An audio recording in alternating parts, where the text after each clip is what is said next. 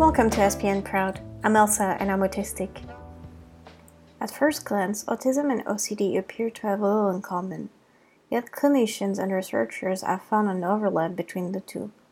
Studies indicate that up to 84% of autistic people have some form of anxiety, as much as 17% may specifically have OCD.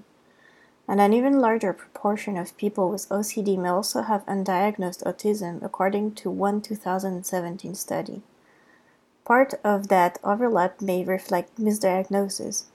OCD rituals can resemble the repetitive behaviors common in autism and vice versa. But it's increasingly evident that many people have both conditions. People with autism are twice as likely as those without to be diagnosed with OCD later in life, according to a 2015 study that tracked the health records of a lot of people in Denmark over 18 years.